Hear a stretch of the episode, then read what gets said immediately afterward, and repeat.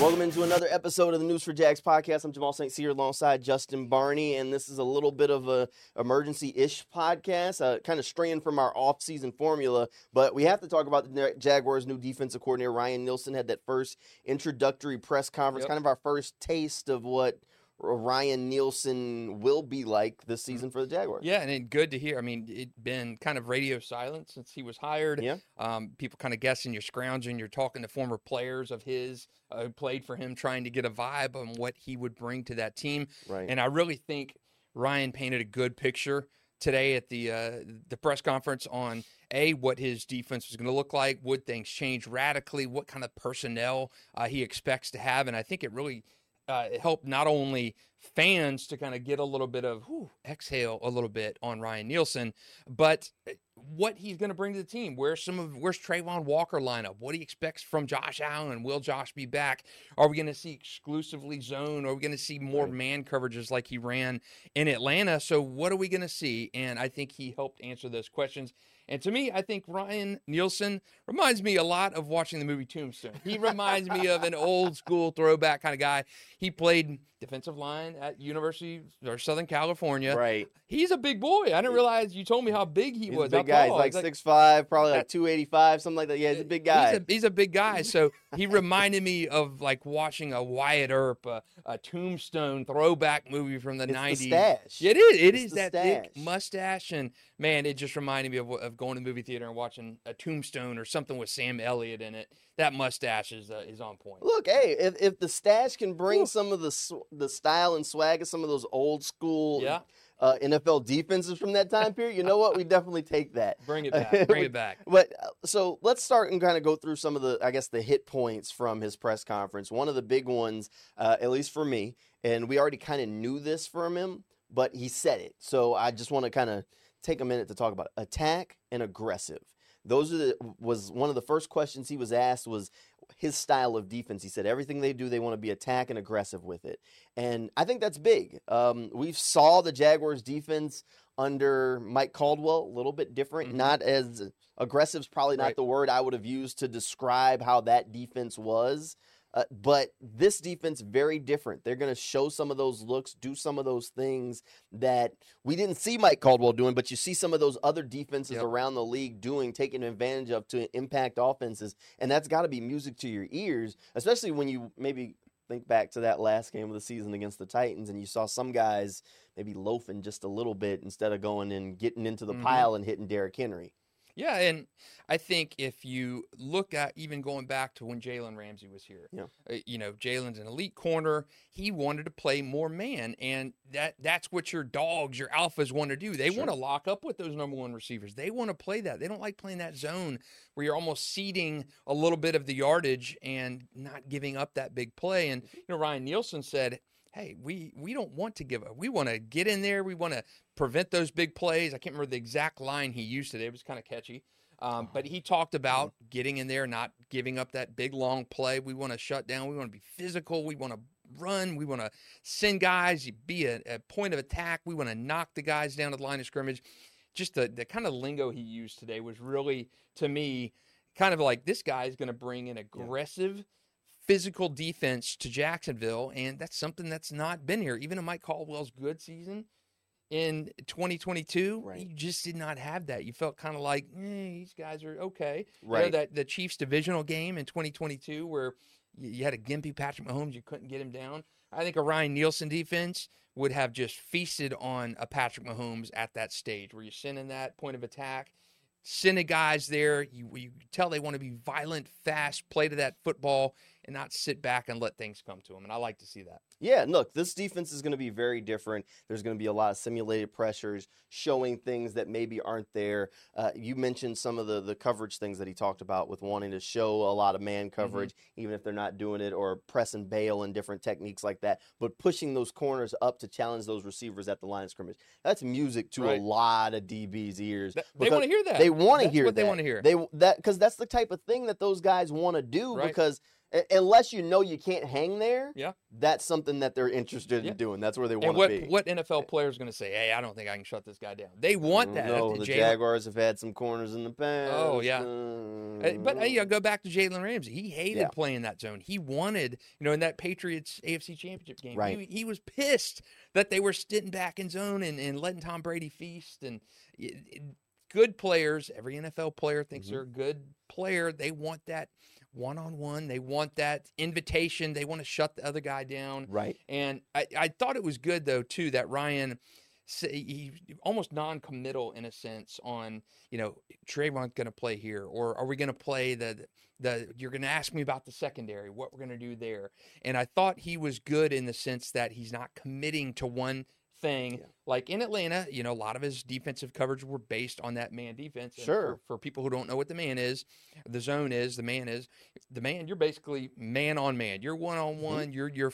you're going one on one against that guy you Yeah. want to show what you can do mano a mano square him up that's what you like zone you're playing a slice of the field you're playing a, a, a radius of the field where hey you're, you tyson campbell goes up here and he's covering covering 12 yards and maybe that's where his complete zone ends at in this 12 yard range mm-hmm. instead of being able to follow that receiver back and shut him down and play that really tight press defense that a lot of these corners want to play.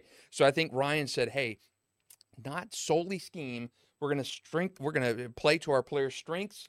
We're going to let our players talent and strengths dictate what we do and he wants to set those players up for success and not commit to that certain style which i think a lot of where there were a lot of questions when he was hired what is jacksonville going to do Look, and I think that's part of the thing about being a coach. And I love coaches that at least say that. Now, I need to see them do it in practice here, but the scheme has to fit the players you Yes, have. You got you got 11 guys who are the best 11 that you can put on the field at any one time. I don't I get tired of hearing these coaches that have these philosophies that are like written in stone. Well, this is what we're going to do and I'm going to run this style of defense. Well, if you don't have 11 If- guys that can do that, it doesn't really matter. exactly So you have to take the 11 players you got, figure out where you can put them to get the best out of them. If ultimately they decide, oh, well, we need a five technique or a three technique, and Travon's the best we got there, then we have that conversation. Then you put him there and you figure out who your outside guy Yep. is, whether that's Yasir or Vaughn or somebody they bring in. yep Great. If you decide, if he gets here and decides and looks at Kay, or Travon and how he plays and says, look, Travon's great as an outside linebacker, but he would be elite as this five tech. right uh, Great, put him there, and then now you've got a blue chip prospect at a pl- at a spot. If he decides that look, Travon's an outside linebacker and we think that's his best spot, then leave him there too. But ultimately, I am so glad that he said that because people talk about these scheme versatilities and and players are good here and that's great. And you can typically it's very rare that a team goes into training camp or goes into the season they're like, I got 11 guys Right. and I feel great about all of them. You probably don't. You probably never do. So to say I want to run this scheme, you can unless you're the Steelers or the Ravens who have been basically running a very similar scheme for more than a decade and you've just been drafting for that same and drafting scheme, well r- drafted that well scheme? for that Yes. same scheme is very rare. Like especially a first-time defensive coordinator that he's going to walk in the door and have no matter what he wants to play, hmm 11 guys that perfectly fit his scheme. That was one of the things that I kept trying to get out of Mike was okay, how close is this to a defense you like you want? Because the the Jaguars defense never really looked like the Todd Bowles defense Mhm. that he runs in Right. Tampa. And I was always trying to dig and figure out is it because you don't feel like you have the personnel to run it that way, or is this just the way he viewed defense? Not our problem anymore, not the Jaguars' problem anymore. right But that is always the interesting thing is sometimes, and this goes back to some of the things we saw from the Jaguars last season. Uh, sometimes it's simple. Look, you might want the team to do one thing, and the coach might want to do that exact same thing. But if they don't feel like they have the personnel to pull it off, they're not going to call it. That's one of those things like fourth and one. Everybody's like, just run a quarterback sneak, run up the middle. If they didn't trust those guys up the middle, that probably explains to you why they were running outside. And it can be the same thing for defense. If Ryan Nielsen gets into training camp, no matter what additions they make, and he decides, I don't feel like we have corners that can hold up in man to man Mhm. coverage, guess what he's not going to do? Call man to man coverage every down. right Like it, you just have to adjust, and smart co- coaches tend to adjust. Now, the job of the front office is to get that coach all of the players that he Right. needs to run the scheme that they hired him to run. Yeah, and I think when you look back at Jacksonville defenses in the last 15 years and you look at defenses that were Todd Wash defenses or Gus Yep. Bradley defenses where you're trying to almost mash down this scheme without the players or players playing out of position and just wrong defenses and that's why the, the scheme conversation was so important today. You know, a lot of coordinators will come in to a system and say, "Hey, I'm running a 3-4. I've got you know the- four three defense doesn't work, so I'm going to have to reconfigure things. How I think that's wrong. I think you end up getting rid of players that could actually play for your team Sure. and make an impact for offer the scheme system that again you're trying to fit the proverbial square peg in a round hole in a lot of these situations with guys coming in and trying to change up schemes and and just things that just do not work. So I liked hearing Ryan Nielsen say we're going to play to our players' strengths, and a lot of that is going to kind of morph. I mean, what we do and our the things we do may not. You know, I, I think it was Travon was it was asked about Travon played ten to twelve snaps on the with your hand in the Small dirt kind of thing. size. you Yeah, you're can't- yeah. you're not doing that, and I think when you get into OTAs, Ryan Nielsen talked about we're going to see what Travon does well, and they're going to make a decision on where he's going to play instead of saying, "Hey, we drafted this guy as an edge, Sure. we're going to make him an edge." And you know, Travon's a natural position in the NFL. Yeah. Maybe with his hand in the dirt. I, I, I mean, personally, I think he's going to be a menace with his hand in the dirt if he can if he can master that position. And I think that's Travon's. You imagine Travon on a line year four, year three, developing into that natural hand in the dirt kind of defender. Look- maybe that's where it is. Maybe that's where he is. We'll see what happens. Look, I don't, and I don't have a problem. Like if Ryan ro- rolls into those meetings with the coaches and says, "This is the scheme that I want to run." We don't have the players to do that right now, so I'm going to alter it a little bit. But we over uh, over a course of a year or two, we need to be trying to get these types of players at these types. Every coordinator, every coach has, I guess, what they would say. I, I'm trying to th- archetypes Mm-hmm. for different positions, guys they like, got the type of player that they need for their scheme.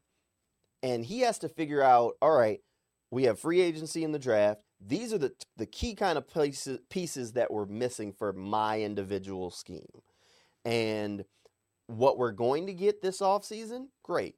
Next offseason, we need to try and get the rest of them because you're never going to have a perfect world. Now, the Jaguars do have some talent on defense. I mean, Mhm. I, I like Foye Oluokun. I think he should fit well in this defense. I mean, Foye is a tackling machine. He should fit well into any defense at this point. Um, I think Tyson's going to be healthy again, and he should be able to be fine. I think there's some questions about uh, Darious Williams and, and his fit, but he played some press man in LA before he came here. So we'll see just where that happens. He's also one that has a contract situation, so he may or may not be with the team.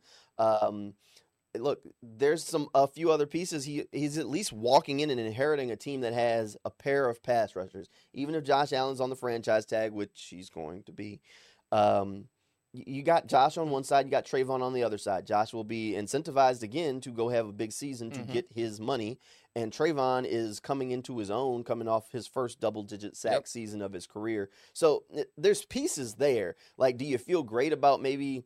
Some of the interior off or defensive linemen, yeah, not really. Yeah. Uh, do you feel great about where Devin Lloyd is right now? I mean, you feel better right now than you maybe did going into last season, but I mean, you don't feel like he's on the cusp of becoming an All Pro. At least I don't. Um, we'll see. Andre Cisco was banged up last season, so year th- year three, year four for Year him. four. Year four for him. So we'll see what happens there. Questions about if Rayshawn's back. You got to feel good about where Antonio Johnson's Yep. at going into his second year. So now the question is, does he go and try and play in that slot? I don't think he's a man-to-man slot guy, but does he slide into a role, or is there more three safety looks? How does that look on that defense? But there are some pieces there. So, but there are also some pieces that they have to go get, Right. and I don't, I don't think there's big question marks on what those are. So now they just have to go take care of business. Yeah, and and I look at the scheme system, and I'm, I'm going to use a basketball term, throwing back to uh, basketball fans back in the '90s. Paul Westphal, coach. Remember, I don't know if you remember him. I do not before, remember maybe Paul before Westphal. your time, but he was a guy that liked to run it and gun it, and he Okay. said, "I want to be the first NBA team." I think he coached the Nuggets at, at some point. I want to be the first NBA team to score 200 points in a game. I'm going to score. I, we want to score. We want to shoot the ball every 10 seconds. we want to shoot the ball fast. So he was he was drafting guys that were you know gunners. He wanted to get up and down the court, throw it up. Oh well, you got to be able to play defense. Yeah, you're scoring 150 points, but you're giving up 165. So you know, again, your your your scheme is only as important as the players you have in your system to run that scheme. So, Right. you know, Paul Westphal team, yeah, you could score points, but you couldn't play a lick of defense. So, yeah, you're scoring 130, 140, 150 a game, but you're Yeah. giving up 140, 150, 160 a game, which is crazy to think. So, I I I, I look at today's press conference and I say Ryan Nielsen hit the nail on the head with it because he said a lot of things. I think players heard that as well today. And okay, that's good. And, instead of trying to make the players into what he, you know, into fitting a traditional 3 4 4 3 man's type of scheme, I think he's going to say, Tyson, you're going to do, you're going to play exactly what you do best. You know, Darious, you're going to play exactly what you do best. And he's going to adjust. And I think that's why we could see a lot of hybrid defenses. And, you know, eh, what it, what was a stat on how many percentage of his defenses in Atlanta overall ran were man coverage. He ran the most in the NFL. Yeah, It so I mean, the, it was the most in the No one else ran nearly as many man coverage reps, according to NFL Next Gen Stats, as the Atlanta Falcons. Okay. So whatever Trent Baalke tells you, he said in that in that press conference. Look, Trent might know a little bit, and Ryan alluded to it that even their zone looks look like that press Right. man look. But according to NFL Next Gen Stats, the Falcons ran the most, the most man coverage in the NFL last season, and it Which- wasn't close. That, and that's crazy to me. Okay, and the Falcons weren't a great defense, but they they had a lot of recycled parts. They had veterans there, and they actually got some stuff done. And I think Jacksonville had a more talented defense, has a more talented defense than Atlanta. Um, especially when you figure Josh Allen will be back, according to Trent Baalke. Um, and I- think they have more pieces than Atlanta did. So I do think we could see similar numbers to what the Falcons did. I don't think we will see this time next year. I don't think we're going to say, "Man, Jacksonville ran the most man defense in the NFL." I don't think. We'll, I don't think we'll be there. We might. We'll see. We'll see how how it shakes out. There's one other thing I want to hit on, and then let's actually talk a little bit more about that Falcons defense. Um, I want to hit on one thing that I, I think it was a review from players already going into this. Um, I remember Cam Jordan, Demario Davis talking about how phenomenal Ryan Nielsen is as a teacher. hmm And he mentioned that today, and he mentioned that about his staff. He couldn't announce the staff, so the announcement of his defensive staff is coming right around the corner. But he said, We've got some phenomenal men, we've got some phenomenal teachers. And he talked about the importance of being a teacher to Mhm. teach fundamentals, to teach the scheme, which is big. Like, we've talked a lot about the, the Jaguars' previous defensive staff. One thing we never described them as is teachers. Yeah, Um, and I never heard them describe themselves as teachers. well, I think you Uh, look at Mike Caldwell; he was still learning, you know, Right. so, it, and it- but you you you you mentioned teaching. I mean, Doug Pederson has said that exact phrase Yep. in multiple press conferences throughout last season, where he's we've got to teach, we've got to lead, we want to listen and hear what the guys are telling us, so we can get back and do it. And I think with the defensive staff, with a Mike Caldwell situation last year, Mike just did not have that quote unquote teaching kind of experience. He was a first year, first time defensive coordinator. Um, so I do think that it was a little new, and I think Mike was was still learning on the fly. And I don't know if he was the best uh, in a in a sense of a Ryan Nielsen, Doug Pederson teacher type of personality. I think Mike was still learning the system as he went. Um, and yeah, he, he- Sure. you know, you come from that cover two, that Tampa two kind of defense. You didn't see a lot of that in Jacksonville. You didn't see a lot of that, and I do think that was because Mike was uh, still a little green as a as a DC, and I I don't think we're in that same situation with Ryan Nielsen in Jacksonville. Ryan runs a more in vogue, the more in vogue defense in the NFL right now. There's going to be shell coverage over the top to prevent those big plays. Mhm. So your safeties are going to hang out deeper. He likes to have the corners up and press, uh, whether it's press bail, press man, going into zone, whatever it is. But he wants them to take away those short routes, challenge the receivers at the line of scrimmage. So that's going to be important as we talk about options for the offseason. But he also likes to simulate some pressure. So even if they're going to send four, it might look like they're sending the Mhm. house. Um, he wants to look like he's sending from one side and then just send one guy from the backside and bail out. So that way the quarterbacks have all these mind games that they have to go through pre-snap. Mhm. And the Jaguars defense last year, while they did deploy some exotic looks at times to get to get guys on some one-on-one looks, they didn't do a whole lot of things that really challenged Mm-hmm. quarterbacks mentally. And all of the guys that were connected to the Jaguars' jobs were coordinators that did things on their defense that simulated these pressures, that challenged these quarterbacks mentally, that were going to make these teams at least pause pre snap and say, Am I in the right play for the look that this defense is about to deploy?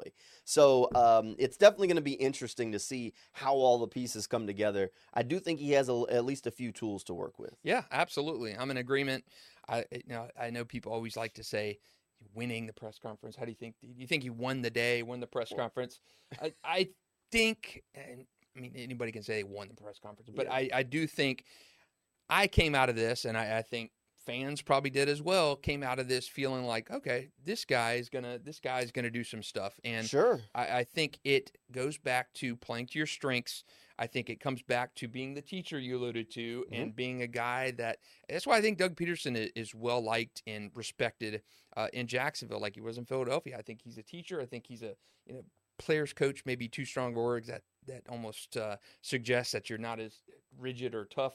Be you know when you need to be. But he's a former player, so he is a little bit of because he understands what they've been I, through. I think I think Doug Pederson is a guy who will listen. I don't think he's the the gruff, terse guy who's going to blow something off. You know, he talked about in the last availability we had with him about exit interviews and really kind of trying to dive into where these players were at and trying to digest from them what they took out of the season, what changes need to be made and stuff. So Mhm. I think Ryan Nielsen, in a sense, too, he's still somewhat of a younger guy. He's a former player. You Yep. know, he's been around the the the gamut of colleges and NFL and and I think he understands that, and I think you do get a little bit more of that teaching, listening, Mhm. um, believing, and giving your players ownership in a in a situation Yep. um, than maybe has been in, in Jacksonville on that defensive side of the ball. Yeah, look, I like Ryan Nielsen. He was one of the first guys that I listed off as an option that He I was. said this was this is the guy that Yeah. I think the Jaguars needed. But here's the one thing that I want to caution everybody with. The introductory press conference, every coach wins that. Everybody wins. It is. I don't know if I've ever seen a, a, a fan base or or a journalist or anybody walk away from the introductory press conference and be like, "This guy completely changed my opinion. He's not the guy anymore." It's the introductory press conference. Let's at least wait until the players get out on the Yep. field before we start making any referendums about the guy. All right, I got two things I want to cover before we wrap this thing up. First, let's talk about the uh, the, the, the how he found out about the job. So Trent Yes. Baalke had kind of given us a little bit of it. Uh, so he was at Disney with the family. He's at Disney with the family. Finds out he's in the line for It's a Small World, and he finds out he can interview for the Jaguars job. He said it felt like that that ride. He had actually just sat down in the boat. Felt like the ride lasted 30 minutes, and all I can think of is. You were listening to It's a Small World for 30 minutes? That would be absolutely miserable. Man, you want to listen to? he had a great quote on that. You want to you want to listen to that real quick? yeah, let's, let's do it. let's loop in that quote. It's he takes you through, and it's it's pretty awesome. I've got our kids and my wife's on the other end, and we just sat down on the boat and got a text from Coach Pederson, basically said, "Hey Ryan, is coach, and would like to talk to you." You know that type of deal. And I looked at my wife and I'm like, "How long is this going to be? Like, I got to make a call, right?" And so you don't realize I, I was on. I can't remember last time I was on a small world, but it seemed about a half an hour that ride, and eventually got off and it worked out. But yeah, so that's how it all. And then um, we were down there, and it was really easy. Came up for the interview and kind of went from there. So um, yeah, it was pretty pretty interesting how it all worked out. Look, I think that's great. He was right That's- up the road, so it was like it's perfect. All right, just drive on up, or we'll, the Jaguars could have drove down and met him, whatever. Well, you got to go to therapy though. You're in. It's a small world. for thirty minutes. I mean, I've been there at Disney World with young kids, and man, alive, it's a small world after all. And repeat in your head. I may go home and listen to that tonight just from, I don't. that. Poor Ryan Nielsen. I mean, you imagine, you know, a huge job interview. You get a text from Doug Pederson about, hey, we want to talk to you after your first interview was blocked by the Falcons. So you're you're you're denied at that point. So you get this text from Doug Pederson.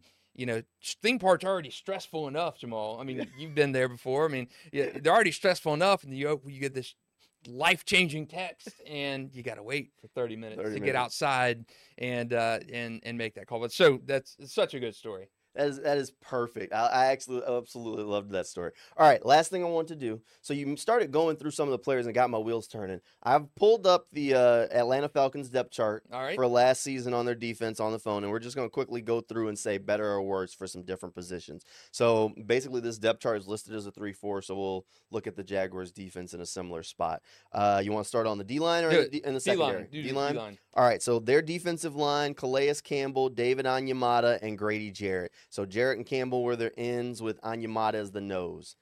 Ooh, Upgrade or downgrade? I'm going to say uh, Falcons line is better. yeah, I, I, I, Grady Jarrett's a, probably a better player than any of the three Yep. that Jaguars have right now. Calais is old, but I mean, the guy's still productive as He- can be. He's still productive. I'd say he's better than Foley right now, and then David Onyemata definitely had a better Yep. season than DaVon Hamilton last year. so we're in agreement So, on that one. Okay? Agreement that, that that he downgraded a little bit there, and that's one of the spots we've talked about yeah, repeatedly. upgrading. Got to. Jaguars have to find a way to get better at. Got to. Uh, all right, linebackers. They had. I'm not even going to attempt this name. Some a gun a Gundaja. Yeah. Common Okay. spelling. Yeah, of course. Uh, Nate Landman and Troy Andersen. Now there were some injuries there, um, but Troy Andersen, Nate Landman, and a Gundaja. Well, uh, he definitely an upgrade when you talk about Foye Yes. has been as, as good. And I mean, jury's still out on Devin Lloyd and, and Chad Muma. Um, but again, you got Josh Allen there as well. Yes. Edge. So You- um, the Jags, Jags, significant upgrade for for uh, Ryan. Right, and I left off Bud Dupree. Uh, that was the other linebacker. So yeah, I'm, I'm with you. Big upgrade there because now he's walking Yep. in with Travon, Josh, Foye, and and Devin Lloyd. Yep. Uh, I think he's in a much better spot at linebacker. Yep. So one downgrade, one upgrade. So the tiebreaker is going to be in the secondary. Now Ooh. here's the caveat: is their secondary has one player that made the All Pro list and was in the Pro Bowl. The Jaguars have none. So this is going to be a tough sell. So let's actually separate them so we can at least uh, Corners and safeties. corners and safeties. So, um, all right. So their slot, or no, they don't have a slot listed. So they had AJ Terrell, Clark Phillips III, rookie that we talked about last Yep. year. Um, was he a rookie? I don't know. Clark Phillips III. We talked about him at some point on this podcast, and Jeff Okudah. So that was their their, their three top corners there. They also had Dee Alford, so he played some. So th- that was their secondary. So Jaguars, of course, had Tyson Campbell had a down year. Yep. Darious Williams. Uh, last year was Tre Herndon. Don't know how that's going to work out. AJ John Oh, or, or Antonio Johnson uh, finished the year at at slot, so maybe we include him in that conversation. That that's almost a wash to me. But I, I- mean, Jeff Okudah is a cast off. I mean, he's been hey, complete- he's a free agent that we're going to talk about yeah, here. Complete point. disappointment um, in, in early in his career. So I would say Jags in that spot. I mean, all things considered, I mean Tyson had a down year. Darious, good year. Antonio, promise as a as a nickel kind of guy. Um, so I would say Jags by a nose in that situation. I'd say the best player of the bunch there is AJ Terrell. yeah. So I'd lean. I'd actually lean Falcons. Oh, there. I'd actually lean Falcons, not by a large margin, uh, but I, I'm going to lean Falcons on that one. Okay. So, So you're thinking AJ over AJ better than than Darious? yes, AJ better than than a healthy Tyson.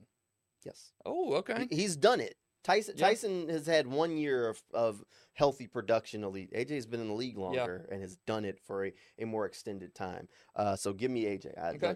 that's no shot at Tyson. I think Tyson can get back healthy and fit in this system. Uh, but Yeah, ve- veteran. I, I Yeah. get that. so I, I lean there. All right, safeties. This is where This the is problem. here. Uh, DeMarco Hellams was their strong safety, and Jessie Bates the third was the free safety. That's the problem. that's a killer right in there. Yes.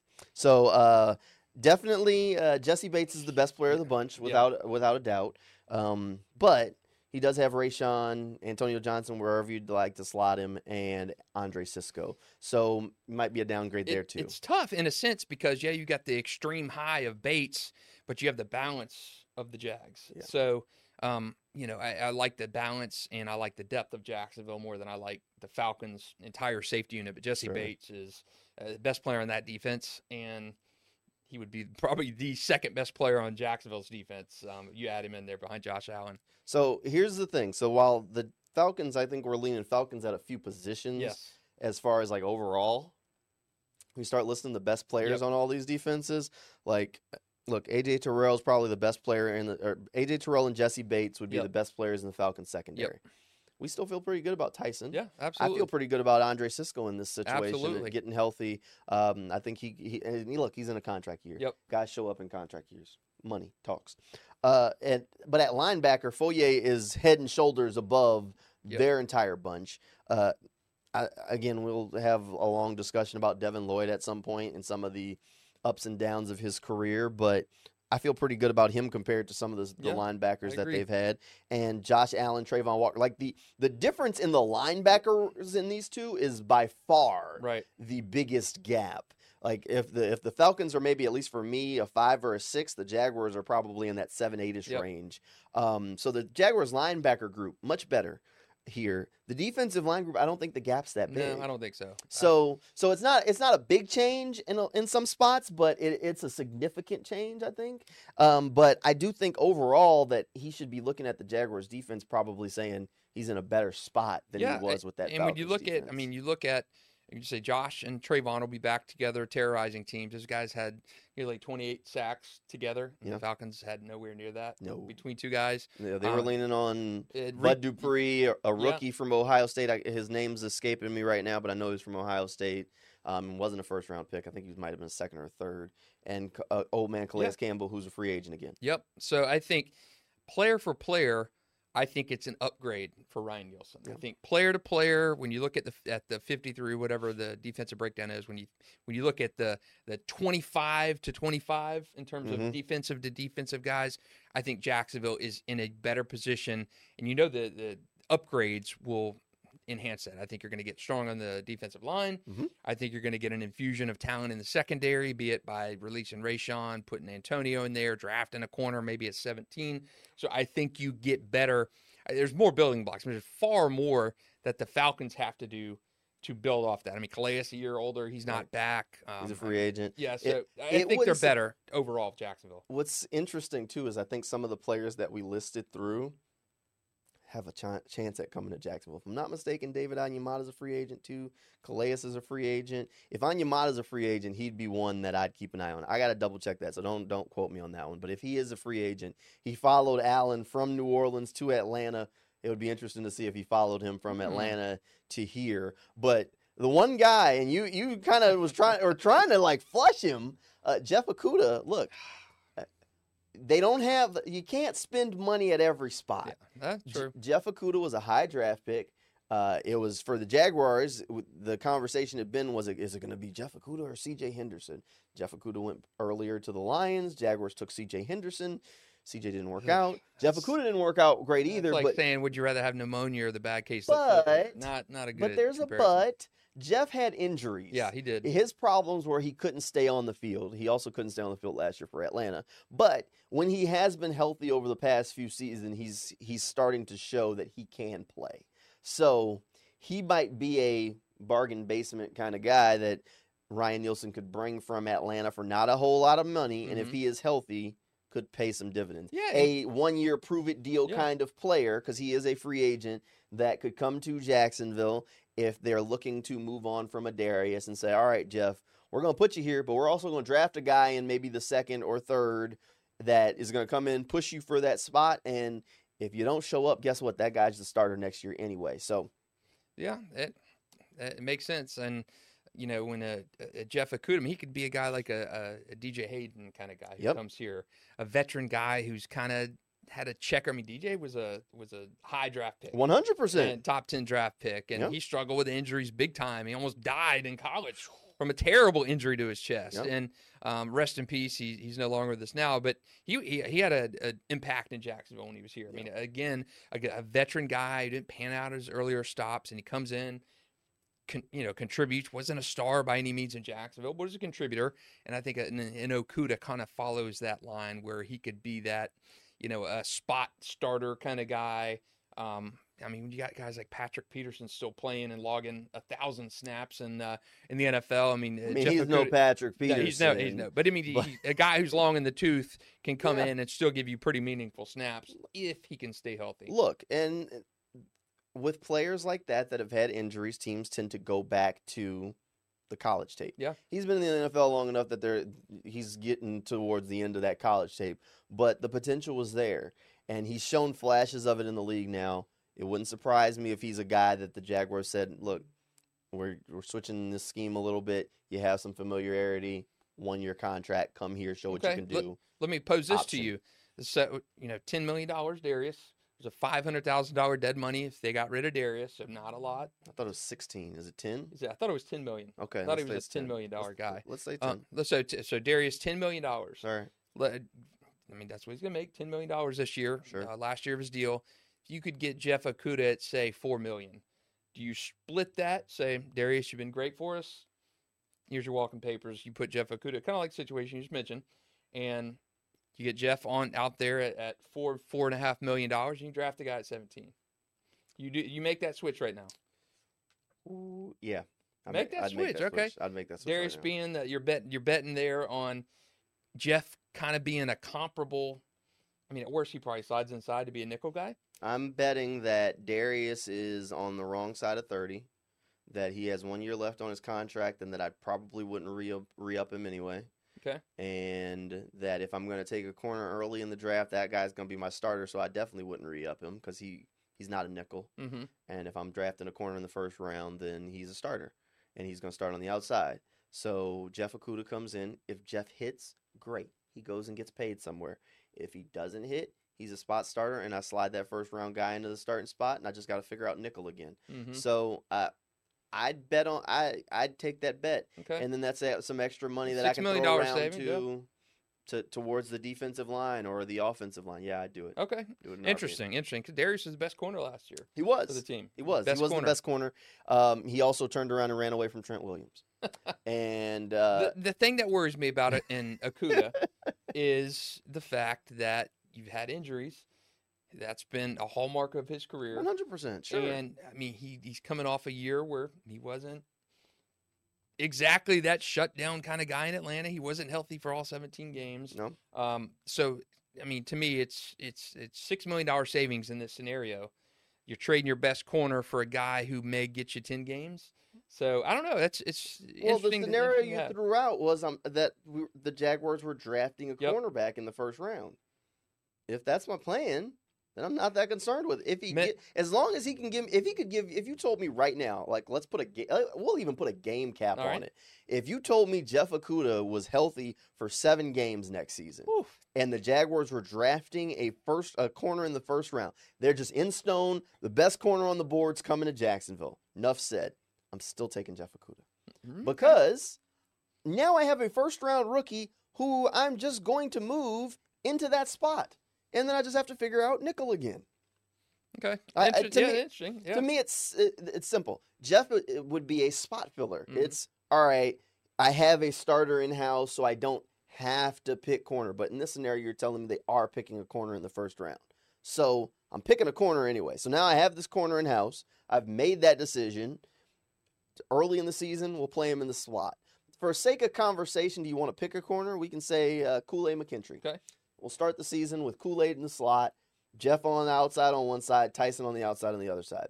Jeff goes down, Kool Aid goes outside, and then you figure out is it Greg Jr., Montaric Brown, whatever. That guy becomes your nickel. Antonio Johnson, for sake of conversation, goes back to the nickel spot. He Kool Aid was going to be my outside guy next year, whether it was Darious or Jeff. Yeah. Now he just gets some experience earlier. Really, I just want Jeff here if that's the scenario.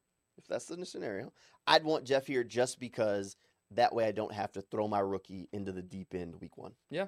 Makes sense. Makes sense. And I, I just with with the injury history of Jeff and the up and down anyway.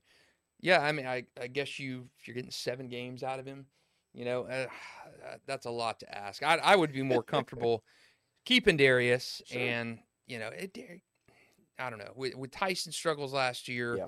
Um, with Darious being the guy, Darious had a great season for for uh, for Jacksonville. So um, he was a big interception guy, and you know, I, I think Tyson, I think whoever else is in there, I think Antonio has a better season if that defensive line gets better for sure. Um, and I don't know. I mean, do you go, do you go cornerback? Do you go offensive line in the first round? That's a that's probably another podcast. We're- We're going to have a lot of talks about what the Jaguars should do, will do in the first round. I think the next one we have scheduled is talking about free agents, Yep. some under the radar guys, and uh, some t- big ticket free agents that we think would fit in Jacksonville to fill some of the holes. Uh, so we'll definitely have some more talks. Jeff Okudah was at least on my early plans to be one of my under the radar guys, but I'll I'll switch him out now since we've already had the Jeff Okudah conversation. I just, I man, I'd be so hesitant putting him on the the outside there and saying, "Hey, this is our number one guy."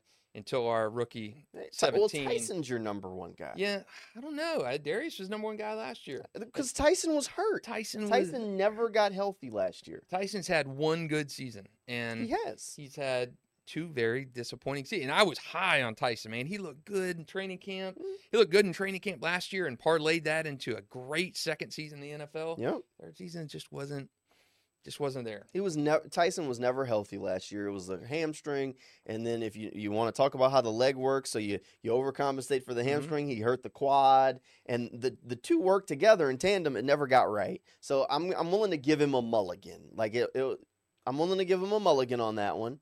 I mean, but we can say similar things about Darious. That first year in Jacksonville was Oh, yeah. bad until Well, the he was playing end. out of position. He was playing out of position. He was playing too. out of position. It, he was it was bad until the very end, and Yeah. they moved him outside. Last season was good. Um, I, again, I look. We'll we'll talk about whether or not Darious is stay. We actually ta- have talked in depth about it.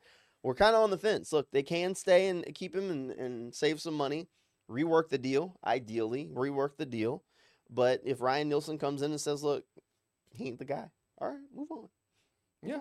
So we'll see. Yeah, makes sense. We'll Makes see. sense. Good Um, conversation. Yeah, good conversation. So we'll, we'll have another one of these News4JAX podcasts back on our scheduled off-season sort of uh, content, but we want to stop for a minute and talk about Ryan Nielsen, the Jaguars' new defensive coordinator, who is here in town. Uh, thanks for hanging out with us. Make sure you subscribe wherever you're watching from, and hopefully we'll see you next time.